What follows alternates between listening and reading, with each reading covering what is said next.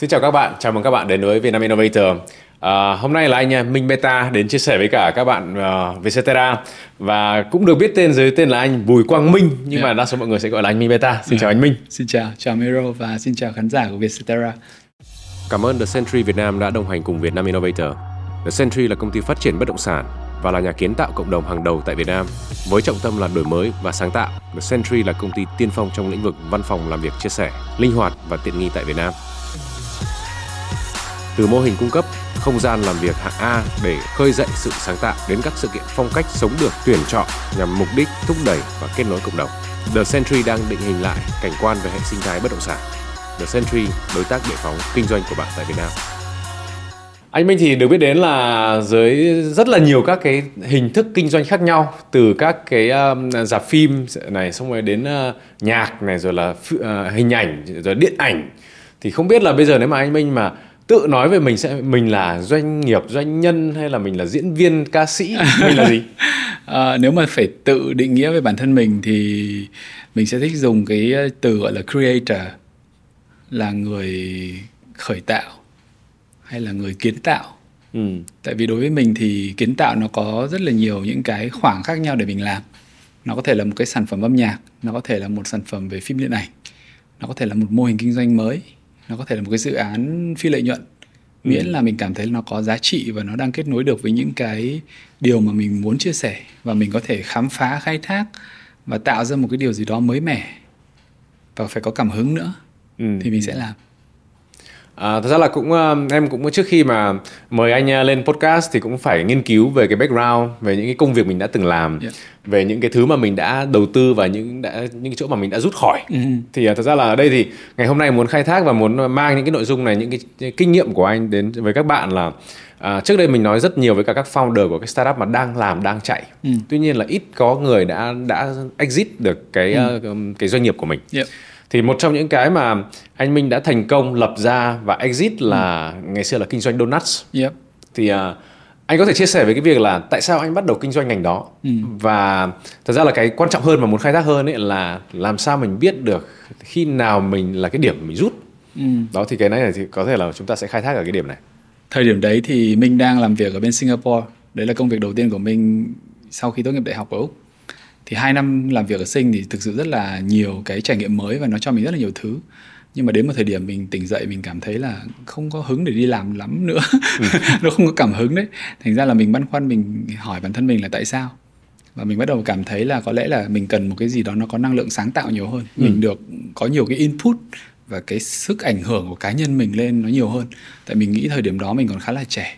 Mình không hồi, muốn... hồi đó anh đang làm gì hồi đó là mình đang làm uh, commodity trading có nghĩa là buôn bán hàng nông sản theo cả hình thức gọi là hợp đồng giao tương lai nghĩa là những cái future contracts ừ. những hợp đồng tài chính và cả physical goods có nghĩa là những cái hàng theo kiểu là ví dụ đường cà phê giao những hợp đồng bao nhiêu tấn đường đấy từ à. nước này sang nước khác ừ, ừ, đấy okay. một công ty của của pháp đa quốc gia ở sinh ừ, ừ, ừ.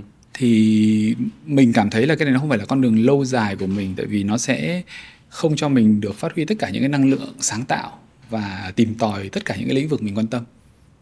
Và mình nghĩ là cái năng lượng sáng tạo cái creativity nó luôn là một cái thứ mà mình rất là thích tại vì từ nhỏ là đã thích về giải trí entertainment music arts ừ. và business. Có nghĩa là rất là nhiều những khoảng khác nhau mình làm sao để mình có thể combine được. Đó là cái điều mình muốn. Thì cái công việc thời điểm đó nó chưa cho mình được cái điều đấy. Và đấy là lý do mà mình sẽ đi tìm một cái điều gì nó cho mình một cái con đường khác. Ừ. thì thời điểm đó mình tìm thấy cái mô hình của bánh donuts là vì ở Singapore lúc đấy nó rất là hot mọi người xếp hàng để mua uh-huh. và cái uh-huh. business đấy mình cảm giác là nó đủ dễ hiểu ấy để cho mình kiểu có thể dissect nó và kiểu hiểu được từng cái components từng cái phần một để mình hiểu là à để mà bán được một cái bánh donut cho khách hàng thì mình cần phải làm việc A việc B việc C việc D okay. mình cái gọi là cái não của mình thời điểm đó nó đủ để cho mình hiểu và mình tìm cách mình nghiên cứu nó ừ. thế là mình bắt đầu mình nghiên cứu nó và mình thậm chí là còn đi xin làm part time ở trong một cái cửa hàng bánh donut ở sinh Ừ. mình nói với họ và là à, cho mình vào mình làm việc part time và không lấy lương luôn. Ừ. Đấy, thì mình ừ. vào mình làm và mình bắt đầu xem được cái cách họ vận hành rồi họ làm bánh rồi mình nhìn cả bao bì nhãn mát xem họ nhập cái bột đấy từ đâu. Xong mình bắt đầu mình lần mò mình connect mình kết nối với những cái bên như thế mình gặp cái bên supplier bên Singapore à, để mình hỏi về cái nguồn nguyên liệu đấy. Mình nói rõ là mình muốn mở cái chuỗi đấy ở Việt Nam và họ bắt đầu hướng dẫn và họ đào tạo cho mình cách làm ừ, thì từng ừ. bước một và lúc đấy mình bắt đầu mình được ngồi là vẽ cái logo của thương hiệu rồi chọn xem là có bao nhiêu cái loại bánh rồi đặt tên cho từng thứ ví dụ cái lúc mình nghĩ là mình sẽ làm bánh mà có hạt điều và mình đặt cái bánh đấy tên là lắm điều chẳng hạn tự nhiên mình cảm thấy rất là sướng tại vì đấy là ừ. cái cái sáng tạo mình muốn yeah, những yeah, cái ừ. những cái thông điệp những cái gọi là những đứa con tinh thần mà mình được uh, communicate với thế giới bên ngoài đó là cái điều nó mang lại cho mình cái sự hứng khởi cực kỳ lớn ừ, ừ. Ừ thì cũng được biết là sau khi mà anh đầu tư thì là rất là nhanh chóng đã phát triển và có nhiều cái à, cơ sở khác nhau ừ. tuy nhiên thì à, lúc đấy thì đúng là những cái gọi là cái cái thú vị ban đầu thì đã mở xong rồi nhưng mà có vẻ như là cái thú vị đấy nó dừng ở một điểm nào đó ừ. một cái điểm là mình nên phải rút khỏi cái thị trường ừ thì uh, anh mình có thể chia sẻ cái đấy, đấy là cái gần như là cái quan trọng nhất khi mà đã ai đó là startup khởi nghiệp một cái gì đấy ừ. thì luôn luôn mình có một cái mục tiêu mục đích ừ. mục đích một là có thể ông to lớn hơn mua lại mình ừ. có thể mình sẽ IPO và ừ. có thể mình sẽ exit bằng cách là mình bán cho ừ. bên khác thế thì lúc đấy anh quyết định là bán và ừ. rút khỏi thị trường này ra ừ. những cái điều gì ờ, làm anh suy nghĩ bảo là đây là cái thời điểm đúng mà ừ. chúng ta cần phải làm thực sự thì cái hành trình bắt đầu khởi nghiệp trong 2 đến 3 năm đầu ấy nó cho mình cực kỳ nhiều cái sự thú vị và các cái bài học liên tục. Từ cái việc là làm sao để có thể quản trị rồi vận hành rồi uh, thu hút khách hàng rồi marketing tất cả những cái mảng miếng khác nhau của cái việc khởi nghiệp và vận hành một mô hình kinh doanh là mình được học hết và tự thân mình học. Ừ. tại vì lúc đó là cả công ty chỉ có mình là cái người nghĩ và làm những cái việc liên quan đến chiến lược rồi gọi là high level thinking còn lại tất cả các bạn trong team thì thì không có giúp mình được nhiều trong những cái phần việc đó. Ừ. thì tất cả những cái sự thú vị và hấp dẫn đấy nó đến dồn dập trong mấy năm đầu. Và nó là đúng là những gì mình cần và mình tìm kiếm. Và thị trường thì phản hồi rất là tốt với cái mô hình đó. Mình nghĩ là một phần là vì cái sự đam mê của mình. Cái thứ hai là mình cũng làm được rất nhiều thứ mới mẻ với cái mô hình đó. Ừ. từ cái việc là thiết kế nó có những cái nét riêng rồi cái bộ nhận diện thương hiệu rồi những cái sự chăm chút tỉ mỉ trong cái ánh sáng của trong cửa hàng mình học rất nhiều từ những cái mô hình tiên tiến lúc đấy ở Singapore ừ. nhiều người còn nhìn và nghĩ là chắc chắn cái này là nhượng quyền từ nước ngoài về chứ không phải là một thương hiệu tự thân của Việt Nam ừ. nhưng mà ừ. hoàn toàn nó tất cả những cái thứ đó là do mình là cái người tạo ra từ đầu hết nhưng mà đến một cái thời điểm mình bắt đầu mình cảm thấy là mình chạm đến cái điểm gọi là điểm tới hạn lúc đó mình không biết phải tự dạy bản thân mình thế nào để có thể đi tiếp ừ. thời điểm đó là mình đã có 6 cái cửa hàng à, trong đó là có một cái là nhượng quyền ừ. ở Đà Nẵng và năm cái là bên mình tự vận hành. Thì mình bắt đầu mình nhìn số liệu và mình cảm nhận được cái sức hút từ thị trường nó bắt đầu nó có một cái điều gì đó nó hơi trứng lại. Uh-huh. nó là một cái sản phẩm gọi là fast food có nghĩa là một cái dòng thực phẩm mà hơi thời trang ấy. Uh-huh. thì theo mình định nghĩa cái cái mô hình kinh doanh donut lúc đó nó là như vậy. Và mình bắt đầu cảm thấy là thị trường bắt đầu có cái cản lực nếu mà mình tiếp tục mình duy trì và mình push tiếp thì chưa chắc là nó đã tiếp tục phát triển được với cái tầm hiểu biết và khả năng của mình tại thời điểm đó. Ok, ok. Lúc đó là Mekong Capital có đến tiếp cận mình. Uh-huh, uh-huh. và họ bảo là mình gửi cho Mekong cái pitch đi và xem là có cần nguồn vốn để phát triển tiếp hay không.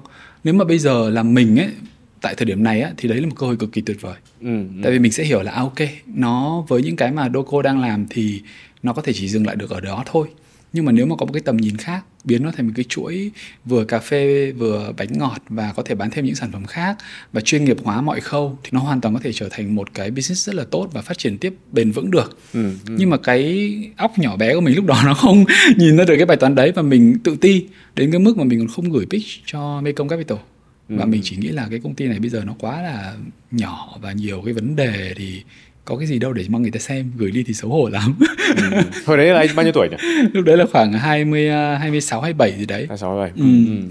thế là mình không gửi mình không follow up luôn và mình để cái cơ hội đó nó trôi qua. Và sau đó thì mình bắt đầu mình nghĩ đến cái việc là làm sao để mình có thể phát triển tiếp. Thì mình chỉ nghĩ đến một cái cái tư duy rất là đơn giản thôi là muốn phát triển tiếp thì phải học. Vậy thì học từ ai bây giờ? Uh-huh. thì trong công ty và trong cái network của mình lúc đó mình cũng không biết học từ ai thế thì mình nghĩ đến chuyện là phải đi học tiếp thôi đi học MBA uh-huh, uh-huh. và đó là lúc mà mình quyết định là có lẽ là đến thời điểm mình phải tìm cách để thoát ra khỏi cái mô hình đó với cái gọi là cái, cái business đấy và lúc đấy mình cũng không nghĩ đến cái chuyện là gom lại rồi package nó rồi làm branding để bán cho một quỹ hay một cái bên nào lớn hơn đâu lúc đó mình không nghĩ được như vậy luôn. Ừ. mình chỉ nghĩ là ok bây giờ từng cửa hàng nó đang hoạt động có những điểm thì hoạt động rất là tốt lãi tốt vẫn còn tốt. Và những cửa hàng thì nó đang hoạt động nó chưa tốt lắm thì mình sẽ bán từng cái một tùy cái mục đích của người mua. Họ sẽ mua ừ, để họ ừ. chạy tiếp hoặc là họ thậm chí họ convert nó sang thành cái mô hình khác tương tự. Thì lúc đấy mình cứ gọi là xé lẻ để bán. Ok. Ừ, thì đấy cũng ừ. là một cái hơi thiệt nhưng mà thời điểm đó mình chỉ làm được đến vậy thôi. Và mình đã thoát ra khỏi cái mô hình đấy thì mình nhìn lại thì mình thấy là cũng phí cơ hội với Mekong Capital và có lẽ là mình cũng lẽ ra là nên đóng gói lại để bán nó như một cái doanh nghiệp thì hơn là xé lẻ ra.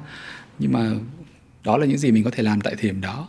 Ừ. thế còn quay trở lại câu hỏi của Miro hỏi là lúc nào là lúc mình nên thoát ra ấy, thì bây giờ mình nhìn lại mình chỉ nghĩ rất là đơn giản thôi là khi nào mình cảm thấy là cái mình nhận được từ nó nó không còn xứng đáng với cái năng lượng và cái thời gian tâm sức mình bỏ vào thì đấy là lúc mình nên tìm một cái thứ gì khác một cái thứ gì khác nó hoàn toàn có thể là thoát hoàn toàn hoặc là thay đổi hình thái hoặc là chơi thêm với người khác rất nhiều cách khác nhau để mình ừ. nghĩ đến cái chuyện thoát thoát nó không chỉ đơn giản là mình bỏ hẳn nó đi có nhiều option khác nhau để thoát ừ, ừ.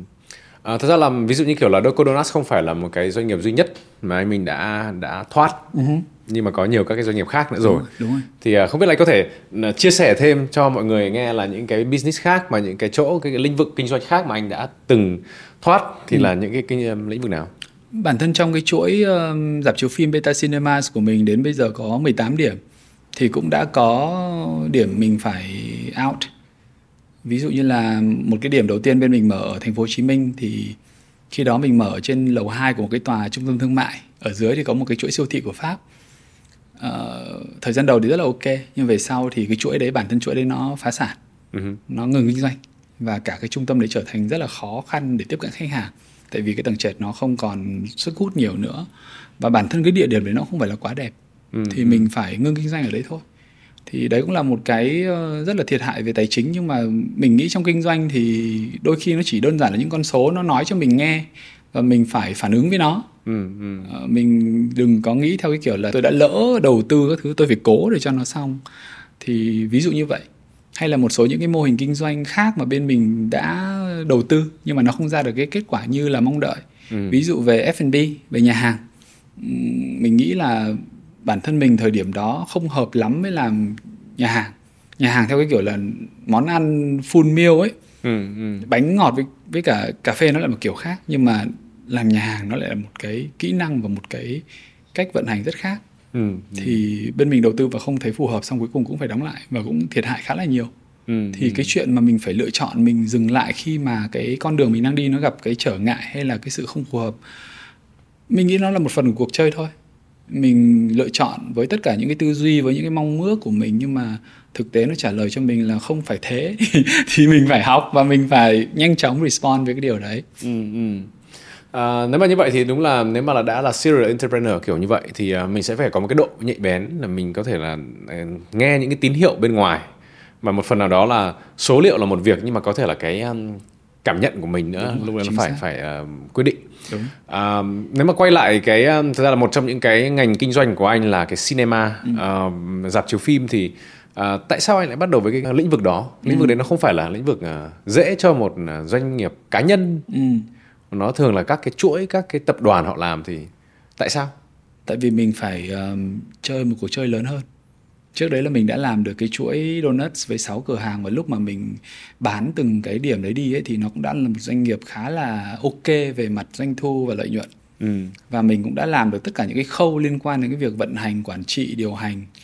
Thì khi mà mình đi học MBA xong ở Harvard 2 năm thì mình nghĩ là cái cuộc chơi tiếp theo nó phải lớn hơn quy mô hơn tầm cỡ hơn và mình đi tìm một cái câu trả lời cho điều đó. Nhưng mình cũng muốn kết nối nó với tất cả những cái giá trị khác của bản thân. Ví dụ như là mình là cái người thích về giải trí sáng tạo về uh, truyền thông. Đó là những cái điều mình trước giờ vẫn rất quan tâm và rất thích. Thì làm sao để mình có thể tìm được một, một cái mô hình mà nó kết nối được tất cả những cái giá trị đó?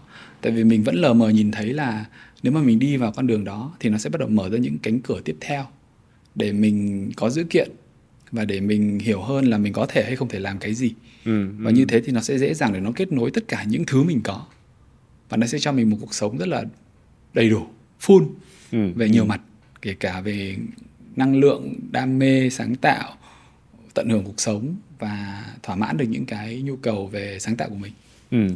thì đấy là lý do mà mình tìm các cái mô hình kinh doanh loanh quanh ở trong cái khoảng đấy và cuối cùng mình đến với cả ngành dạp chiếu phim là vì cái sự phân tích số liệu nó khớp với cái mong ước về ngành và về lĩnh vực ừ, ừ. thời điểm đó là CGV mua lại ờ, một cái chuỗi megastar của Việt Nam với cái định giá cực kỳ cao lúc đấy tính ra là gần 100 triệu đô cho chỉ Ừ. khoảng có 7 địa điểm Ừ, thì đấy ừ. là một cái bài tính mà nó ngay lập tức nó khiến cho mình phải chú ý và càng tìm hiểu thì mình càng thấy là cái thị trường dạp chiếu phim ở Việt Nam nó còn rất nhiều dư địa để đầu tư.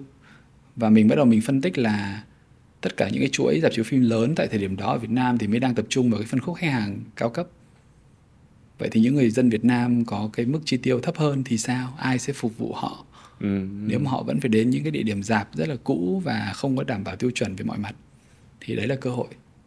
Và đấy là lý do mình quyết định là mình đi vào cái lĩnh vực đó ừ, và tìm cách để phát triển ra được một cái mô hình kinh doanh nó giải quyết được chính xác cái bài toán đó mà nó mang trong nó những cái giá trị về sáng tạo về innovation cải tiến.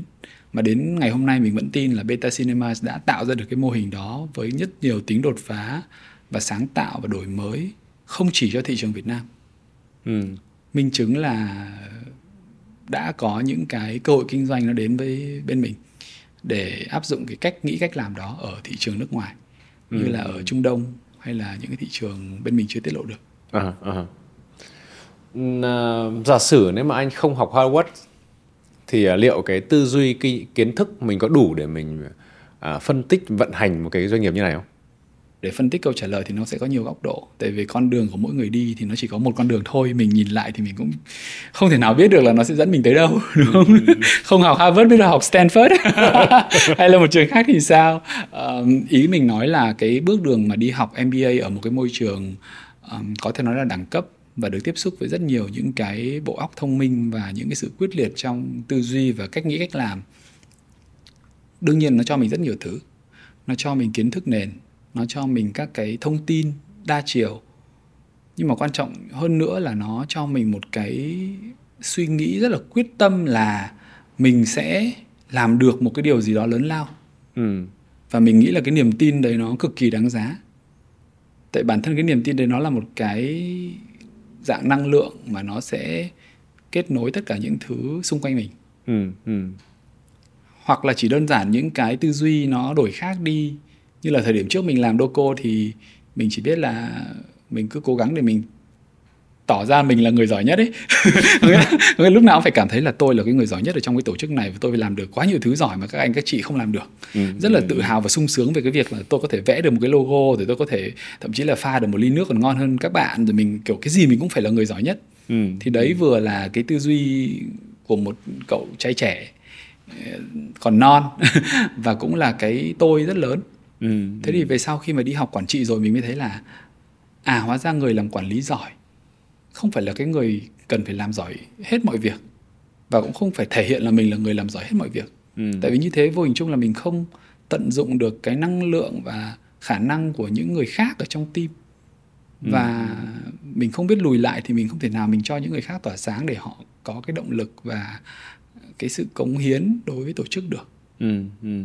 ở bên Harvard họ đã nói một cái câu mình không nhớ là cái cái dịp nào nhưng đại loại là một cái người làm quản trị tốt không phải là một người chuyên gia trong tất cả các lĩnh vực mà chỉ đơn giản là người có thể trò chuyện một cách thông minh với các chuyên gia Ừ. thế thôi thì mình Ok. thấy là ồ Ừ.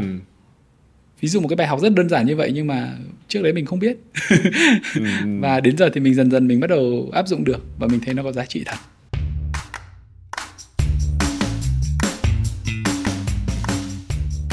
Ngoài cinema rồi anh cũng có đầu tư vào à, điện ảnh rồi là cũng là sáng tác nhạc Ừ. rồi là các bài hát thì đó là những cái có vẻ như là những cái thứ anh rất là đam mê à, nó sẽ liên quan đến những cái thứ là à, nhạc này rồi là điện ảnh này rồi là sân khấu này rồi là các thứ thì gần như là tất cả mọi thứ nó đang quanh quanh những cái cái đam mê của mình ừ.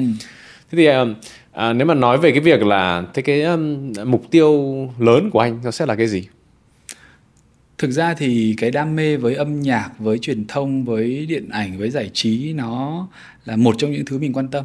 Nhưng mình nghĩ là cái năng lượng về creativity nó là cái thứ rộng hơn mà mình quan tâm.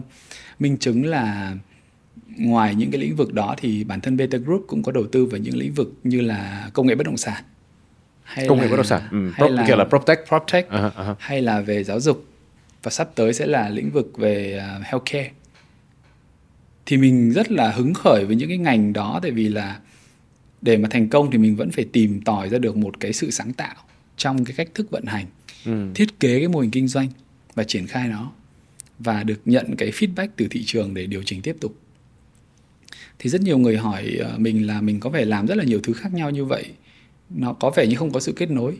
Nhưng mà thực ra đối với mình thì cái sự kết nối đấy nó rất là rõ giải thích đơn giản như là bài hát Việt Nam ơi nó là một cái bài hát mà mình sáng tác gọi là ngẫu nhiên ừ. trong cái thời điểm trước khi đi Mỹ du học nhưng mà nó nó rất là nó rất là thật với mình tại vì đó là cái cảm xúc thật và cái năng lượng để mình dành cho bài hát đấy nó không có tốn kém gì cả mình chỉ đơn giản là mình feel cái cái bài hát đó và mình ngồi xuống và mình mất khoảng 30 phút để mình viết cả nhạc cả lời ừ. và cái bài hát đấy đến bây giờ có thể có lẽ là cái khoản đầu tư sinh lời tốt nhất trong cuộc đời mình đến thời điểm này tại vì nó mang lại cho mình quá nhiều thứ nó ừ. vừa mang ừ. lại uh, sự yêu mến này rồi nó đương nhiên là cả tiền bạc rồi những cơ hội mở ra với những người ở trong ngành trong giới rồi thậm chí là với nhà nước với chính phủ có được rất nhiều sự ủng hộ và hỗ trợ của mọi người để mình ừ. làm những cái điều mình đang làm ừ, ừ. đấy và tất cả những cái giá trị đấy dần dần nó mới bắt đầu nó kết nối được với nhau mà bản thân mình thậm chí tại thời điểm mình đặt bút viết bài hát đấy mình không hình dung ra được ừ. mình không nghĩ là ở ờ, tôi phải viết bài hát này để tôi làm thương hiệu cho tôi và beta group để mai mốt về sau tôi kinh doanh thì tôi sẽ có những cái bước đường nó dễ dàng hơn mình không hề nghĩ thế và mình không có cái tư duy đó mình chỉ ừ. cảm thấy là à cái trái tim của mình nó mách mình là mình nên đi theo cái hướng này và mình muốn có một cái món quà tặng cho bản thân và những người xung quanh. Một cái thông điệp như vậy thôi. Ừ. thế rồi dần dần nó bắt đầu nó mới kết nối ra những cái thứ nó có thể làm được cho mình. Ừ, ừ. thì với các cái mô hình kinh doanh hay là những cái thứ mình đang theo đuổi nó cũng vậy. Kể cả là cái việc mình đam mê về điện ảnh về uh, truyền thông thì mình theo nó vì mình cảm thấy nó có những cái thứ thú vị và hấp dẫn. Nhưng mà đến lúc mình theo nó rồi mình mới thấy là à hóa ra nó có những cái thứ khác nữa nó có thể dạy được cho mình mà mình trước đó mình không hình dung ra được. Ừ. ví dụ um, cái bộ phim điện ảnh đầu tiên của Minh và Beta làm là ngày mai mai cưới là mình đóng vai nam chính luôn với cả Diệu Nhi. Ừ. thì cái bộ phim đấy về cơ bản là một bộ phim rất là ok trừ cái diễn xuất của mình. Mình diễn cực kỳ dở và tệ và có thể nói là một cái fail toàn tập. Nhưng mà lúc đấy mình chỉ biết là mình phải làm để mình học được càng nhanh càng tốt về cái kỹ năng. Ừ về phim production về diễn xuất về mọi thứ. Nếu mà mình chỉ đóng vai trò là một người gọi là giám đốc sản xuất và mình đứng xa xa và mình chỉ đầu tư ấy thì có thể nó cũng ok. Nhưng mà mình sẽ không sao sát được với nó tại vì mình còn hàng bao nhiêu những cái dự án khác. Ừ, mình sẽ ngồi ừ, văn ừ. phòng mà mình sẽ kiểu gọi điện mà hôm nay các em quay được không các thứ thôi chứ nó không thể nào mà mình kiểu lăn xả với nó. Ừ, thế thì ừ, để mà mình có được cái năng lượng lăn xả với nó và mình muốn lăn xả với nó thì mình phải tham gia thật là sâu. Ừ, ừ, và đấy là lý do mình quyết định mình tham gia vào vai nam chính đóng cùng với Diệu Nhi là một cái gọi là cực kỳ là kiểu liều. Nhưng mà sau cái phim đấy nó vẫn được thành công ở mặt uh, thương mại nhé. Uh-huh. dù là nam chính rất dở nó vẫn thành công về mặt thương mại. Và mình bắt đầu mình muốn tìm hiểu hơn uh tại sao mình diễn dở làm sao để mình có thể diễn hay hơn. Và sau đó là mình đã đi học đến năm khóa học diễn xuất với chị Cây Thiêu Uyên. Uh-huh mà mình sẽ chỉ có thể đi học năm khóa học diễn xuất đấy khi mà mình bị cái nỗi đau về việc diễn dở và bị người ta chửi nhiều quá. Nó thúc ép mình thì mình không thể để như thế được. Thì mình mới bỏ công ra mình đi học năm cái khóa kia. À, à. và mình học được cái kỹ năng diễn xuất và mình hiểu được là à hóa ra diễn xuất nó là như thế. Nó không phải là thể hiện cái cảm xúc ra bên mặt và cố gắng để gồng lên để cho người ta hiểu là mình đang đang cảm thấy thế nào. Ừ, mà là mình kết nối sâu với cái suy nghĩ và cảm xúc thực sự ở bên trong. Và học được cái đấy xong thì mình lại bắt đầu mình cảm thấy là à mình hiểu hơn về con người mình. Mình hiểu hơn về các cái suy nghĩ của mình và mình hiểu hơn về người khác. Để mình bắt đầu mình dần dần mình đọc được cái suy nghĩ của người khác thì tất cả những cái kỹ năng đấy nó không đến một cách tự nhiên, mà nó đều là qua những cái sự rèn rũa và sự để tâm với những cái điều đấy. Thì đấy một ví dụ mình muốn chia sẻ là để để mọi người hiểu là đôi khi mình tin vào cái trực giác và cái mách bảo ở bên trong và mình đi thì nó mới có thêm dữ kiện để mình biết là tại sao nó lại hợp lý với mình. Ừ, ừ. thế thì tất cả những cái điều đó nó đang đối với mình nó đang kết nối dần và nó đang mở ra cho mình một cái thế giới nó càng ngày nó càng rộng hơn. Tất cả những kỹ năng mình có từ cái việc là đầu tư kinh doanh âm nhạc cái thương hiệu bài hát có thể tạo ra cho mình hiểu biết hơn về phim điện ảnh và có thể làm được những bộ phim điện ảnh càng ngày càng tốt hơn hiểu biết hơn về tư duy tâm lý của con người rồi thậm chí là có những cái năng lực sáng tạo để có thể đầu tư vào các công ty về công nghệ rồi lên làm shark. Tất cả những cái thứ đó nó cứ giống như những cái mảnh ghép nó kết nối dần và nó mở ra. Ừ, ừ. chứ nó không phải là một cái đích như kiểu ngay từ đầu là đã bảo là uh, tôi uh, 20 tuổi và tôi nhìn thấy rõ ràng là năm 40 tuổi thì tôi sẽ ngồi đây nói chuyện miro về việc làm shark và về những cái thứ kinh doanh. Làm sao mà mình đoán được những cái việc như thế? Ừ, ừ. không không biết được mình chỉ có một cái hình dung sơ bộ về tất cả ừ. những thứ mình quan tâm và mình dùng cái tư duy của một người học toán tại mình học chuyên toán ngày xưa là tối ưu hóa trong từng giai đoạn khúc này là cái lúc mình muốn dành năng lượng để mình tối ưu cái cái phần này để mình học được cái kỹ năng này và để mình có thêm thông tin trong cái vùng này ừ. thế thôi thế xong dần dần cuộc sống nó sẽ tự hé những cánh cửa ra để cho mình khám phá như vậy thì đúng là nó là một cái uh, hướng dẫn cho mọi người là đôi khi chúng ta không cần phải có cái kế hoạch gì nó quá rõ ràng. Nhưng mà có thể là mình sẽ cứ uh, sống theo cho cho cái hiện tại. Ừ. nghĩa là mình cứ hưởng thụ những cái thứ mình thích mình làm những cái gì mình đam mê. Thì uh, dần dần nó sẽ tự động nó sẽ mở những cái cánh cửa những cái cơ hội. Ừ. về mặt thiết kế mà nói nhá thì mình đang nghĩ là góc nhìn nó càng long term á, càng dài hạn ấy thì nó càng không cần phải rõ nét nhưng ừ. mà càng hẹp và càng short term càng ngắn hạn thì đối với mình nó lại càng phải rõ ràng thì đấy là về mặt thiết kế ừ. ví dụ nếu mà phải mô tả về gọi là cái life plan của mình thì mình chỉ biết là à tôi quan tâm về sáng tạo về truyền thông giải trí về kinh doanh và tôi sẽ theo đuổi những cái thứ đó và những cái giá trị về văn hóa nữa thì đấy là cái bức tranh lớn ừ. là những điều mà tôi theo đuổi tôi sẽ theo đuổi những dự án liên quan đến văn hóa truyền thông giải trí nghệ thuật về startup về những cái thứ mà tạo ra innovation nhiều và về kinh doanh thì đấy là một cái góc nhìn rộng nhưng mà ngắn hạn thì những cái dự án ngay trước mắt mình lại rất là rõ về ừ. cái việc là mô hình beta cinema nó phải đạt được doanh thu và lợi nhuận như thế nào trong năm nay năm sau năm sau nữa uh, những cái dự án đầu tư về healthcare mình muốn bao giờ mình launch được nó ừ. với cái mức đầu tư khoảng bao nhiêu và cái payback là như thế nào ừ. bộ ừ. phim điện ảnh mình đang làm mình phải ra dạp được vào dịp Tết năm sau ừ, ừ, và nó phải đạt được cái doanh thu hay là cái tỷ lệ đầu tư nó phải đạt được cái mức độ lợi nhuận như thế nào ừ, thì những ừ. cái bài toán đấy đối với mình nó rất là rõ và nó rất là nét đương ừ. nhiên là dựa trên những cái dữ kiện mình đang có còn thì mình càng đến gần nó hơn nó lại bắt đầu mở hé ra những cái dữ kiện để mình lại điều chỉnh tiếp ừ, ừ. thì đấy là cách mà mình nghĩ chứ không phải là tất cả mọi thứ nó đều lờ mờ được Ừ, ừ. Chúng ta đang nói đây về cái việc là nếu mà chúng ta có những cái kế hoạch lâu dài thì đôi khi nó không cần phải rõ nét nhưng mà những cái việc mà ngắn hạn thì phải cực cực kỳ rõ và những cái kết quả hoặc là những cái mục tiêu nó phải rõ ràng. Thế thì bây giờ là như anh Minh cũng chia sẻ là ngoài những cái gọi là cinema rồi các thứ là rất là họ cũng biết đến rồi, nghĩa là mọi người đều biết đến là anh đã có xuất hiện trong đấy rồi. Tuy nhiên thì ờ, mới đây thì anh có tham gia vào cả Shark nữa. À, thì bây giờ cũng ngoài là minh beta bây giờ mọi người hay gọi là xác minh. Cái việc xác đấy nằm ở đâu trong cái đam mê trong cái ờ, roadmap hay là trong cái kế hoạch lối đi của mình nhá có chứ nó fit cực kỳ tốt đấy. Tại vì mình nghĩ là startups hay là cái việc đầu tư và nuôi dưỡng những cái mô hình kinh doanh hiệu quả và có giá trị cho xã hội đó là cái ờ, công việc để giúp cho mình và những bạn trẻ tạo ra được giá trị sức ảnh hưởng với xã hội và tìm ra những cái thứ đột phá thì với vai trò là một người shark mình nghĩ là mình có khả năng để giúp đỡ thêm cho các bạn có cái góc ừ. nhìn rộng hơn và có những cái dữ kiện và những cái kỹ năng và nguồn lực để phát triển những mô hình kinh doanh đó và ngược lại bản thân mình cũng được học hỏi thêm tại vì nếu mà mình chỉ loanh quanh với những mô hình mình đang làm ừ. và với đội ngũ mình đang có thì khả năng là mình sẽ bị bó hẹp trong cái khoảng đó thôi ừ, ừ. còn khi mà được ngồi đó và lắng nghe những cái dự án của các bạn những cái dữ kiện các bạn đưa ra và những cái thông tin các bạn đưa ra thì mình thấy là wow các bạn trẻ bây giờ giỏi quá và có quá nhiều thứ các bạn đang làm được và rất là hay và mình cũng có thể học được từ đó và thậm chí là uh, từ đó thay đổi cái cách nghĩ cách nhìn của mình về mọi việc ừ, ừ.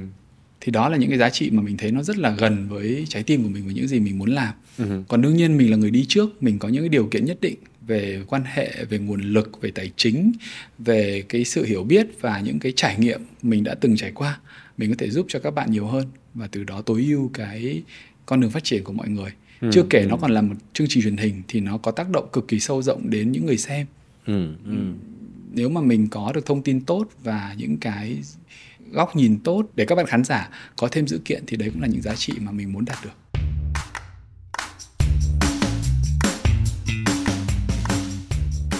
anh Minh thì cũng được biết đến là không chỉ làm à, gọi là đầu tư nhưng mà thực ra cũng là trực tiếp làm diễn viên này và trực tiếp làm podcaster nữa. Ừ. thì thời gian vừa rồi cũng đang theo dõi một số các cái gọi là Wake Up with Minh yeah. rồi là những cái chia sẻ từ Harvard. Thì uh, không biết anh có tại sao anh đã bắt đầu làm những cái việc đó và lý do gì mà anh anh lại có những cái tập podcast riêng của mình như vậy? Mình thì mình luôn nghĩ trong một cái tư duy là tối ưu hóa, optimization thì ngoài tất cả những việc mình đang làm và doanh nghiệp mình đang điều hành rồi Better Group rồi tất cả những cái việc ở ngoài xã hội mình đang làm thì mình có được rất nhiều giá trị từ cái việc là đọc các cái tips mà từ Harvard gửi qua mỗi ngày. Harvard họ có những cái management tips mà họ gửi cho người đọc mỗi ngày để giúp cho mình có góc nhìn tốt hơn về công việc, về quản trị, về lãnh đạo, về kinh doanh.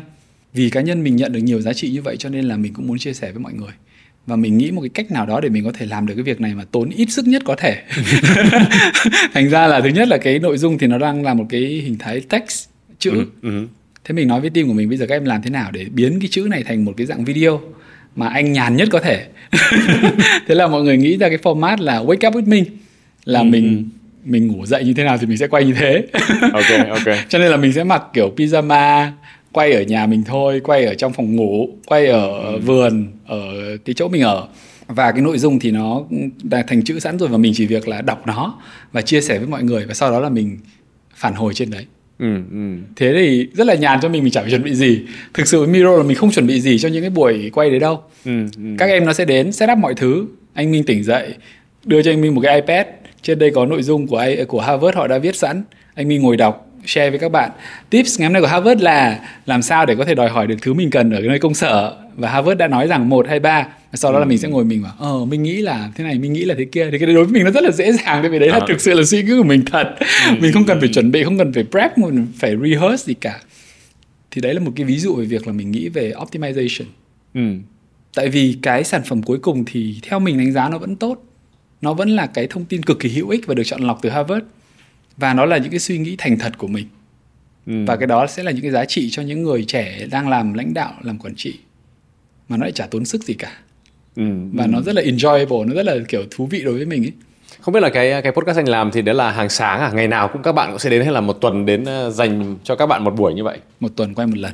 Một tuần quay một lần. Một tuần quay một lần và một lần mình quay được khoảng 7 tập là bắt đầu oh. mình nói với các bạn bảo là thực ra mình chỉ quay được khoảng 5 tập là cái não của mình nó bắt đầu nó phản đối rồi đúng rồi đúng rồi. Chán rồi.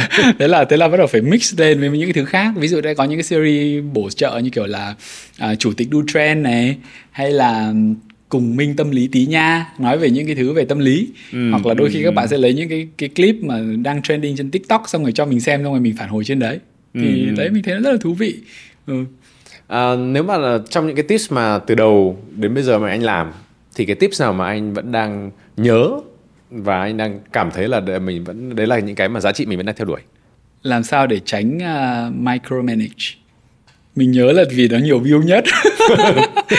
Miro cũng biết là khi mà bắt đầu làm một cái gì đấy thì mình luôn có những cái KPI mà mình tự measure đúng không? Tự ừ, soi tự trong đầu của mình đúng không? Đúng không? Ừ. thì mình cũng phải có mục tiêu chứ. Đúng đúng. Ừ. thì con số là cái thứ dễ nhất thành ra là khi mà làm cái series đấy thì mình quan tâm đến chuyện là sẽ có được bao nhiêu view. Uh-huh, uh-huh. thì cái clip này là cái mà cũng khá là nhiều view. Hình như mình nhớ đến giờ là cũng hơn 100 ngàn rồi. Uh-huh. thì, thì đối với một cái series mới tanh mà kiểu cũng chẳng chạy quảng cáo gì thì đối với mình đấy là một cái sự thành công nho nhỏ. Uh-huh. à, nó nó nó dạy mình về cách làm sao để đừng có gọi là quản lý vi mô. Bản thân mình cũng phải tự nhắc mình cái điều đấy mỗi ngày. Ngày xưa mình là một người quản lý cũng rất là bị vấn đề đấy micromanage ừ. vì cái tôi ừ. của mình lớn vì mình nghĩ là mình giỏi vì mình cầu toàn ừ. đấy thế về sau thì mình cảm thấy là mình phải có cái góc nhìn rộng hơn tránh cái việc đó đi thì công việc nó trôi và nó hiệu quả hơn và mình cũng ừ. đỡ bị stress đến ngày hôm nay thì mình có thể tự tin nói với cả Miro và khán giả là mình đã đạt được cái trạng thái làm việc mà gần như là không có tí stress nào trong cả một ngày gần như là không có một tí stress nào luôn cách đây khoảng 3 4 năm thì mình không làm được điều đấy đâu Uh-huh, uh-huh. Cách đây khoảng 3 4 năm thì chắc chắn là trong một ngày làm việc mình sẽ có rất nhiều những cái giây phút mà mình bị căng thẳng, bị stress, bị khó chịu hay là bị dây dứt vì một cái vấn đề gì đấy. Nhưng mà gần đây mình đã đạt được cái trạng thái đấy và thực sự nó là một cái cảm giác rất là tuyệt vời. Làm sao mà mình ờ, làm được cái việc đó? Mình nghĩ là chắc chắn là nhờ vào cái việc là mình thiền, mình tập thiền mỗi ngày. Uh-huh. Và mình bắt đầu từ cái việc thiền đấy mình chỉnh sửa các cái suy nghĩ và thói quen của mình trong ngày. Từ cái lúc mình tập thiền xong là mình đã bỏ được uh, cà phê không uống tí caffeine nào gần như không uống một tí alcohol rượu nào mỗi ngày. Và các cái suy nghĩ của mình càng ngày nó càng trong hơn. Ừ, nó không ừ. kiểu lang thang từ cái này đến cái nọ và nó không bị căng thẳng hay là vướng víu vào những cái suy nghĩ gì. Còn đến lúc mà mình chọn để mình suy nghĩ thì nó là một cái sự lựa chọn rất là chủ động ví dụ mình bảo là mình muốn phân tích về cái uh, địa điểm này mình đang muốn đầu tư kinh doanh xem nó có hợp lý hay không. Thì đấy là cái sự lựa chọn. Mình lôi thông tin ra để mình phân tích. Ừ, chứ ừ. nó không kéo mình vào các cái vấn đề mà mình không được lựa chọn là mình nghĩ hay không nghĩ về nó. Thật đúng là để đạt được cái việc đó nó không phải đơn giản. Anh cũng có phải trải qua gọi là cũng một cái kỷ luật duy trì liên tục thì mới làm được à, ví dụ như kiểu là bây giờ nói về khán giả của Vietcetera và Vietnam Innovator thì à, cũng có rất là nhiều các bạn à, độ tuổi khác nhau. Tuy nhiên thì là rất là nhiều các bạn gọi là cũng hỏi mà hỏi em là à, em muốn biết cái này muốn nghe cái kia rồi là họ sẽ có một số các cái suy nghĩ những cái quan tâm. Đa số là mọi người đang ở trong cái giai đoạn là có thể vừa học xong hoặc là đang chuẩn bị tham gia vào một công ty startup này ừ. MNC kia nếu mà với cái kinh nghiệm của anh à, cũng là khá là dày khá là khá là nhiều kinh nghiệm trong cả startup cả doanh nghiệp rồi là đầu tư vào có rút ra cũng có thất bại cũng có và thành công cũng có ừ. thế nếu mà bây giờ anh có mà hai điều ừ. cho các bạn cho audience mà anh muốn chia sẻ muốn gửi gắm là sẽ là hai điều gì à, mình nghĩ đầu tiên là tin vào trực giác của mình mà phải phát triển được cái kỹ năng để lắng nghe nó một cách hiệu quả tại vì mình nghĩ là mỗi con người thì đều biết mình muốn gì cần gì đấy. Nhưng mà chẳng qua là vì cái tiếng ồn từ xã hội từ những cái áp lực xung quanh từ những cái mà mình nghĩ là mình nên làm nên theo theo cái kiểu là cái gì nó đang hot hay là đang kiểu trend nó sẽ khỏa lấp cái tiếng nói đó. Ừ. vậy thì làm sao để mình phát triển được cái kỹ năng mình lắng nghe tiếng nói sâu từ bên trong? Giống như ngày xưa mình bị băn khoăn giữa cái việc là mình nên đi học về kinh tế quản trị hay là đi theo cái nghề làm ca sĩ hay là ngày xưa đã từng nghĩ đến chuyện là nghiêm túc theo nghề ca sĩ đấy. Và mình đã nghĩ là mình có thể chỉ được chọn một trong hai thôi. Nhưng mà cái tiếng nói từ bên trong của mình nó luôn nhắc mình là đừng bao giờ bỏ. Ừ. đừng bao giờ từ bỏ cái việc là sẽ theo đuổi những cái việc liên quan đến âm nhạc nghệ thuật.